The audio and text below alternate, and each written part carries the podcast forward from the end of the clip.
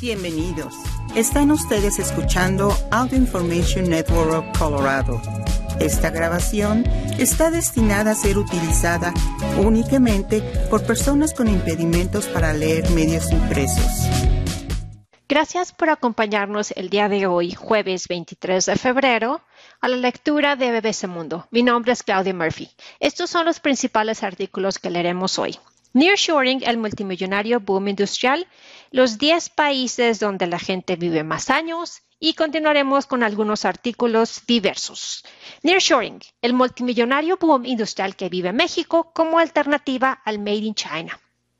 Cuando Marco Villarreal vio que existía una gran oportunidad para fabricar manufactura avanzada en México, no dudó en acercarse a la empresa Hisun Yusa para representar la idea trasladar parte de la fabricación de sus vehículos todoterreno al país vecino. Luego de analizar si era un buen negocio, la compañía decidió cruzar la frontera. Hoy tiene dos plantas recién inauguradas en Saltillo, Coahuila, en el noreste mexicano. Esta empresa estadounidense está vinculada al gigantesco conglomerado chino Hisun, que tiene operaciones alrededor del mundo. Dada esa conexión con la multinacional, Hisun USA terminó trasladando a México la fabricación de algunos de los productos que antes venían de Asia. La idea es que desde México se pueda abastecer la mayor parte del mercado americano, dice Marco Villarreal, director general de la firma en México. La fabricación de los todoterreno la hacemos desde cero en México, cuenta, y solo los componentes se importan desde Asia. El empresario que conoce bien el sector después de haber trabajado varios años en empresas globales como General Motors y Caterpillar, cree que la tendencia de relocalización de fábricas desde otros mercados a México seguirá creciendo. Las oportunidades están aquí y hay que aprovecharlas, dice Villarreal. ¿Qué es el nearshoring? Hisun es una de las em, grandes firmas que han apostado por el nearshoring, la expresión en inglés usada para referirse a la estrategia de las empresas para fabricar más cerca del mercado donde venden sus productos. Si décadas atrás la tendencia fue el offshoring, llevarse las fábricas a China para producir más barato, ahora la tendencia es el regreso hacia zonas geográficas más cercanas. En este caso, las firmas globales, especialmente las asiáticas, han estado buscando una mejor puerta de entrada al mayor mercado del mundo, Estados Unidos. Y la llave de esa puerta la tiene México. La gran mayoría de las empresas están agregando nuevas líneas de producción en México para diversificarse desde Asia, dice Carlos Capistrán, Economía de Bank of America. La manufactura en el norte y el centro del país ha aumentado. El empleo en esa zona está muy por encima de los niveles previos a la pandemia y los salarios también están subiendo en comparación a otras zonas del país. Incluso agrega, hay escasez de espacio industrial en algunos centros manufactureros. El crecimiento de parques industriales. Así lo confirma la Asociación Mexicana de Parques Industriales Privados. Hay más interés de empresas extranjeras que quieren venir a México, especialmente asiáticas, cuenta Claudia Esteves, directora ejecutiva de la organización. Queda poco espacio disponible para rentar en los parques industriales. Según datos de la organización gremial, solo en el último año comenzó la construcción de 47 nuevos parques industriales en el país y las estimaciones apuntan a que el nearshoring generará aproximadamente 30 mil millones de dólares en México en 2022. Se está rentando espacio industrial cuando apenas están construyendo. Eso antes nunca pasaba, cuenta Pablo Monsiváis, analista del Banco Barclays. Esa semana la Secretaría de Economía informó que en 2022 la inversión extranjera directa en México aumentó 12% en comparación con el año anterior. El dato clave es que de toda esa inversión el 48% es nueva. Esto demuestra que el nearshoring es una realidad, agrega Monsiváis. El liderazgo en 2022 lo llevó al sector manufacturero con la fabricación de automóviles y camiones, componentes electrónicos y autopartes. El impacto en la industria automotriz. Hace unos días, el fabricante de autos alemán BMW anunció una inversión de 870 millones de dólares en los próximos tres años, la mayor parte destinada a la construcción de un centro de producción de baterías eléctricas en su planta de San Luis Potosí es que uno de los sectores que está lidiando el nearshoring es el automotriz. Recientemente se han instalado o han ampliado su producción otros gigantes como Foxconn, LG, ZF y Bosch. Estamos viendo cómo avanza la relocalización, comenta el diálogo con BBC Mundo Francisco González, presidenta de la Industria Nacional de Autopartes, INA. Solo en el último año, explica, trasladaron sus operaciones de manufactura a México cerca de 70 plantas del sector automotriz. Mientras algunas de aquellas plantas ya están funcionando, agrega, otras están en punto de entrar en operaciones. González asegura que hay compañías españolas, suizas, alemanas, estadounidenses y de otras partes del mundo que en muchos casos continúan funcionando en la región asiática, pero al mismo tiempo están relocalizando o ampliando su manufactura en México para vender en el mercado de Estados Unidos. Hay transnacionales del sector automotriz que tenían toda su manufactura en China, Malasia, India y Vietnam y ahora se están estableciendo en territorio mexicano.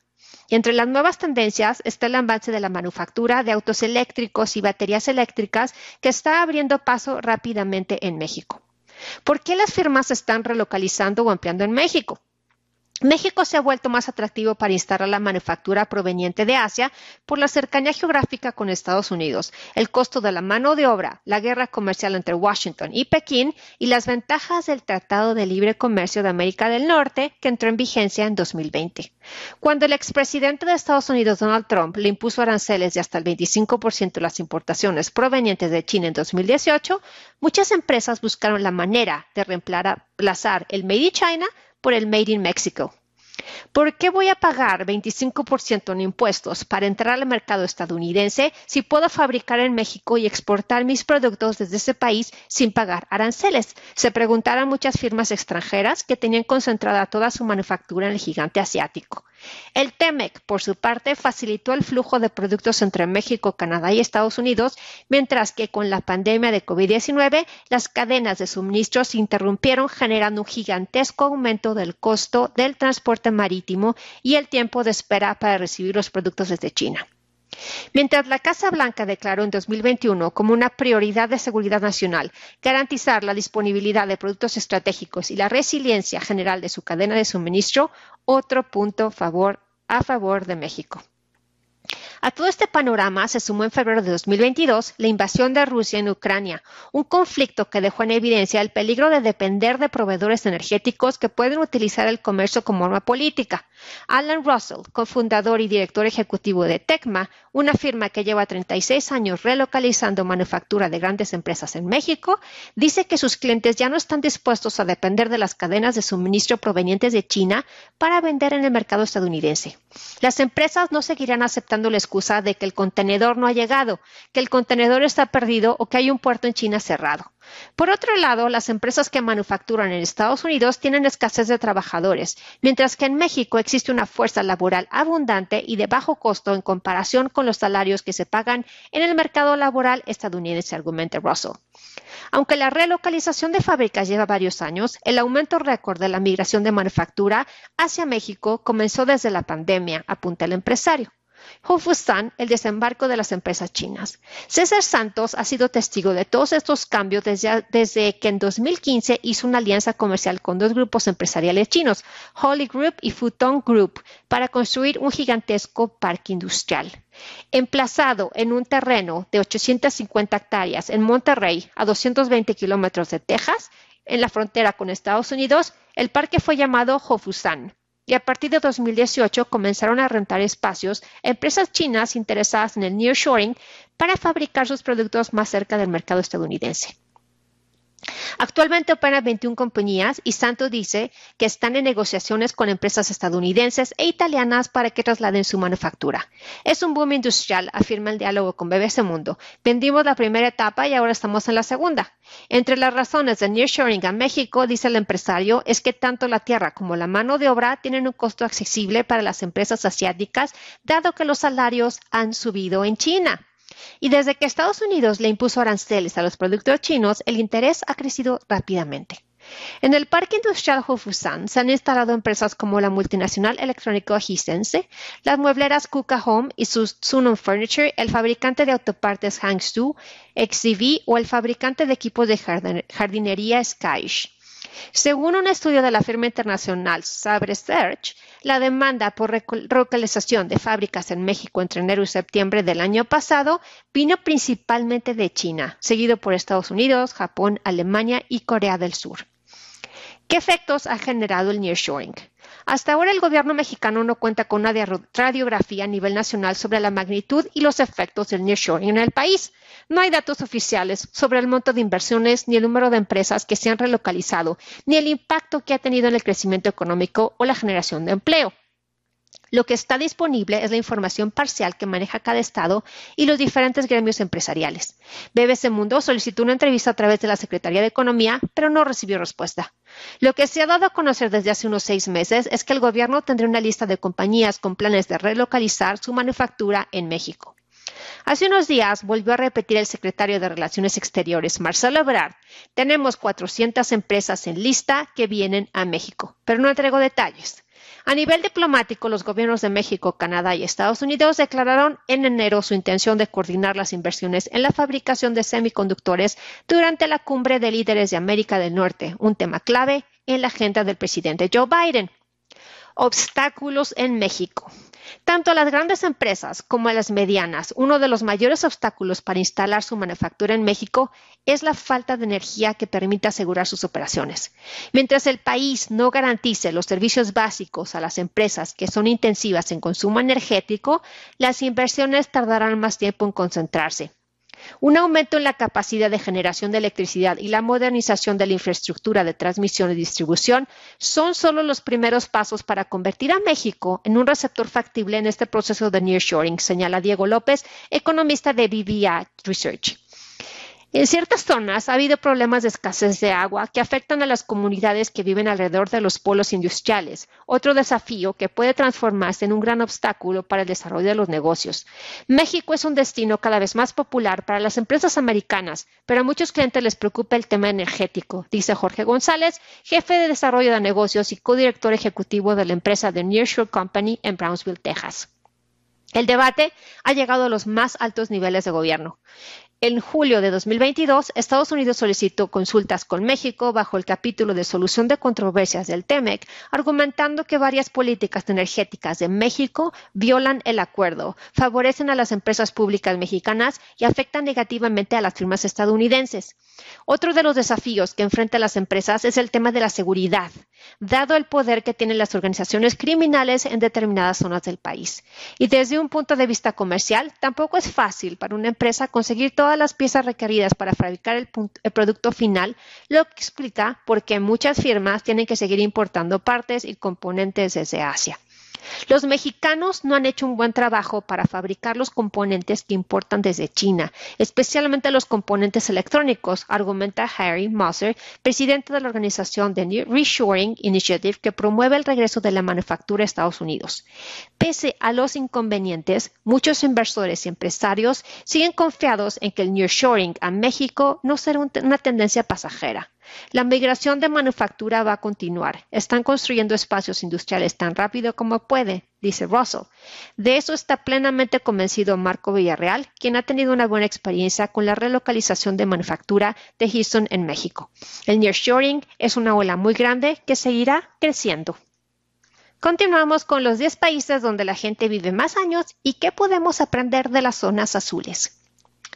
Lucille Brandon era la persona más anciana del mundo, de la que se tiene un registro claro cuando murió en enero a los 118 años. Conocida como la hermana André, la monja francesa fue testigo de dos guerras mundiales, la llegada de los humanos a la Luna y la era digital.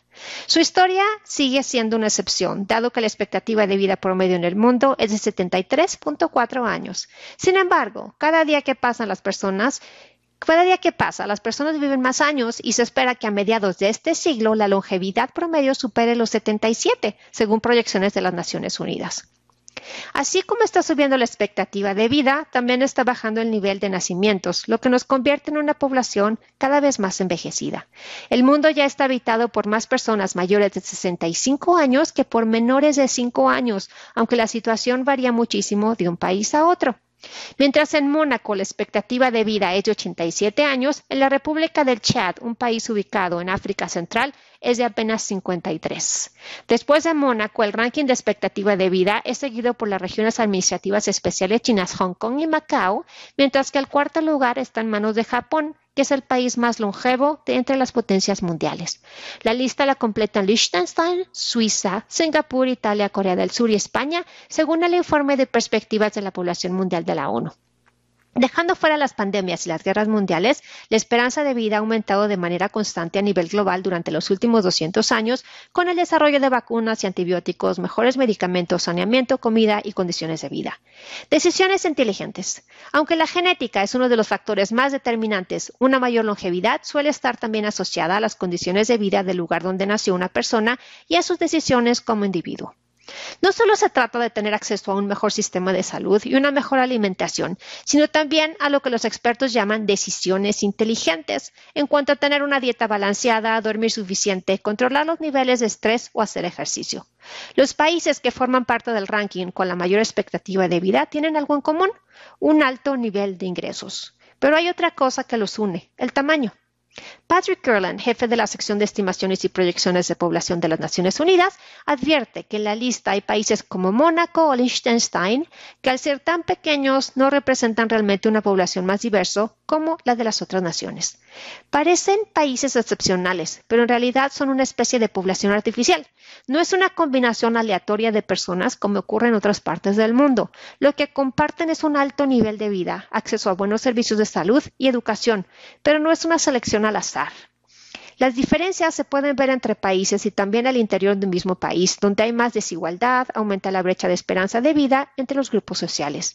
Muchos de los países escandinavos, por ejemplo, son sociedades más igualitarias y con una mayor expectativa de vida. Las zonas azules o paraísos de longevidad.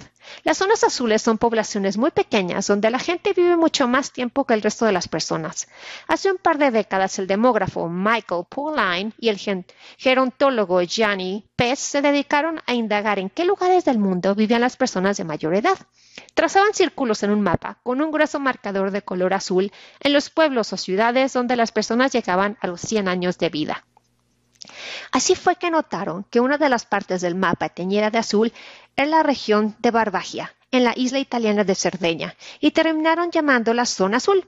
Desde entonces, el nombre quedó asociado a los lugares en que los habitantes gozan de una extraordinaria longevidad en buenas condiciones de vida. A partir de este estudio, el periodista Dan Wetner reunió a un equipo de expertos para buscar otras comunidades donde se repitiera el mismo fenómeno. Como resultado, encontraron que además de Cerdeña, existían otros cuatro zonas azules: la isla de Okinawa en Japón, la localidad de Nicoya en Costa Rica, la isla de Ikari en Grecia y la comunidad adventista de Loma Linda en California. No cabe duda de que el privilegio genético es indispensable para vivir más años conservando la mayor parte de las facultades físicas y mentales. Pero el grupo de científicos, integrado por médicos, antropólogos, demógrafos, nutricionistas, epidemiólogos, se preguntó qué otras cosas estaban influyendo en las zonas azules y se fueron a viajar por distintas partes del mundo. Unos años después, Werner publicó en 2008 su libro Las zonas azules, lecciones para vivir más de la gente que más ha vivido. Y a partir de este momento se dedicó a desarrollar este concepto. Sin embargo, no todos están de acuerdo con los planteamientos del autor, pues consideran que muchas de sus afirmaciones están basadas en observaciones más que en estudios científicos de largo alcance. ¿Qué tienen en común las zonas azules? Wagner y su equipo encontraron algunos patrones comunes en las comunidades estudiadas que teóricamente podrían explicar por qué esas poblaciones tienen una mayor longevidad y mejor calidad de vida que el resto del mundo. Entre ellas están las siguientes. Tienen un propósito de vida, un ikigai, palabra japonesa que se usa para referirse a las razones de ser, o más precisamente las razones por las que nos levantamos cada mañana. Dos, cultivan vínculos familiares. 3. Reducen el estrés interrumpiendo el ritmo normal de la rutina para dar paso a otras actividades que forman parte de los hábitos sociales comunes. Por ejemplo, dormir la siesta en las sociedades mediterráneas, rezar en el caso de los adventistas, celebrar la ceremonia del té para las mujeres en Okinawa. 4. Comen sin llegar a la saciedad, solo hasta el 80% de nuestra capacidad en un momento dado. 5. Tienen una dieta balanceada que incluye muchas verduras, legumbres y frutas. 6. Consumen alcohol moderadamente. 7. Hacen actividad física regular como parte de las actividades cotidianas, como por ejemplo caminar. 8. Tienen un fuerte sentido de comunidad y participan en círculos sociales que promueven comportamientos sanos. Y 9. Forman parte de grupos que cultivan la fe o la religión. Todo esto en un contexto que incluye, entre otras cosas, un clima amable, naturaleza prolífica, alimentos sanos y sabrosos al alcance de la mano, vida en comunidad, lejanía de los grandes centros urbanos. Aunque para ser parte de una zona azul tienes que haber nacido en ella y ser un miembro activo de esa comunidad, es posible que algunos de esos patrones recurrentes puedan resultar útiles para quienes están interesados en vivir más y mejor. No estar solos. Más allá de las restricciones económicas o de tu mapa genético, algunas de las claves a las que se les ha prestado menos atención, dicen los expertos, es a la manera de relacionarse con otras personas y encontrar un propósito en la vida. Esto, que podría ser sencillo, es uno de los grandes desafíos para quienes están interesados en tener una mejor calidad de vida por mucho tiempo. Especialistas como Luigi Ferrucci, director científico del Instituto Nacional sobre el Envejecimiento, sostiene que los adultos mayores saludables tienden a permanecer físicamente activos, pasan tiempo al aire libre y tienen fuertes conexiones con sus amigos y familiares. Donde los expertos no han logrado ponerse de acuerdo es sobre cuánto influye la genética y el estilo de vida de una persona en la longevidad. Algunas investigaciones sugieren que la genética representa alrededor del 25% de la longevidad, mientras que el resto se relaciona con factores como dónde vive una persona, qué come, con qué frecuencia hace ejercicio y su sistema de apoyo a través de amigos o familiares. Sin embargo, el peso de la lotería genética en una vida más larga y más saludable sigue siendo un tema de debate en la comunidad científica. Finalizamos con los sorprendentes beneficios de aprender a respirar más despacio y cómo hacerlo. A los 10 segundos de nacer, el impacto de llegar a un nuevo y desconocido mundo hizo que tus pulmones se pusieran en acción y respiraras por primera vez. Y no dejaron de funcionar desde entonces con un promedio de unas 16 respiraciones por minuto para un adulto en reposo o 23.000 al día. A los 30, inhalaste y exhalaste aproximadamente 250 millones de veces. Uno pensaría que con toda esa práctica somos expertos en respiración. ¿Qué más podemos aprender sobre este instinto tan básico? La respuesta es mucho. Investigaciones científicas recientes demuestran que la respiración, si es rápida, superficial y sin foco, puede contribuir a una serie de problemas como la ansiedad, la depresión y la presión arterial alta. Mientras cultivar un mayor control sobre nuestros pulmones puede traer muchos beneficios a nuestra salud física y mental. Curiosamente, los científicos están descubriendo que una frecuencia particular de respiración, alrededor de 6 exhalaciones por minuto, puede ser especialmente reconstituyente, desencadenando una respuesta de relajación en el cerebro y el cuerpo. Además de inspirar a life coaches y gurús de fitness, la respiración también ha comenzado a llamar la atención de grandes corporaciones que esperan que la práctica pueda ayudar al personal a enfocar sus mentes y hacer frente al estrés diario de su trabajo. Una rampa hacia la relajación. Al igual que la moda actual del mindfulness, la respiración se ha inspirado en las enseñanzas de los textos antiguos, especialmente en las estructuras, las escrituras hindúes y védicas, que durante mucho tiempo ensalzaron la importancia del control de la respiración a través de prácticas como pranayama, ejercicios respiratorios del yoga. De hecho, puede que te preguntes si los ejercicios respiratorios son simplemente o otro nombre para la atención plena, dado que muchos cursos de meditación animan a los participantes a centrar su atención en su inhalación y exhalación. La atención plena, sin embargo, tiende a, involucrar la observación pasiva, observar la respiración, mientras que los ejercicios respiratorios requieren que cambies activamente la forma en que respiras. Esto incluye asegurarse de respirar con el diafragma en lugar de que con el movimiento en el pecho, para que puedas llenar tus pulmones con más aire mientras reduces conscientemente el ritmo de tu respiración en reposo. Según quienes lo practican, esas respiraciones lentas y profundas desencadenan una cascada de respuestas fisiológicas que aceleran su descenso a un estado de relajación más completo en comparación con los ejercicios de atención plena más pasivos. Actúa como una rampa de velocidad en la práctica de meditación que ayuda a calmar la mente más rápido para que saques el mayor provecho mientras meditas. De hecho, Llamo algunas de las rutinas que enseñó meditación con combustible para cohetes debido al profundo efecto que tiene para calmar la mente rápidamente y llevarte a ese lugar sin pensamiento. La evidencia científica parece estar de acuerdo. Los participantes con hipertensión mostraron reducciones a corto plazo en la presión arterial después de ejercicios guiados de respiración lenta, efectos que parecen ir más allá de los beneficios de la atención plena sin un control activo de la respiración. Un revelador estudio reciente encontró que la respiración lenta y profunda puede ayudar a aliviar los síntomas de depresión ansiedad y también parece ayudar a aliviar el insomnio. Por otra parte, un estudio de Hassan Hafari del King's College de Londres demostró que la respiración profunda puede mejorar el manejo del dolor. Dados estos beneficios, algunos científicos sugieren que las técnicas de respiración podrían incluso ayudar a los pacientes a sobrellevar enfermedades crónicas como la artritis. Gracias por habernos acompañado en esta edición de BBC Mundo. Mi nombre es Claudia Murphy. Si ha disfrutado de este programa, por favor suscríbase a nuestro servicio gratuito en nuestra página web www.aincolorado.org o llamando al 303-786-7777.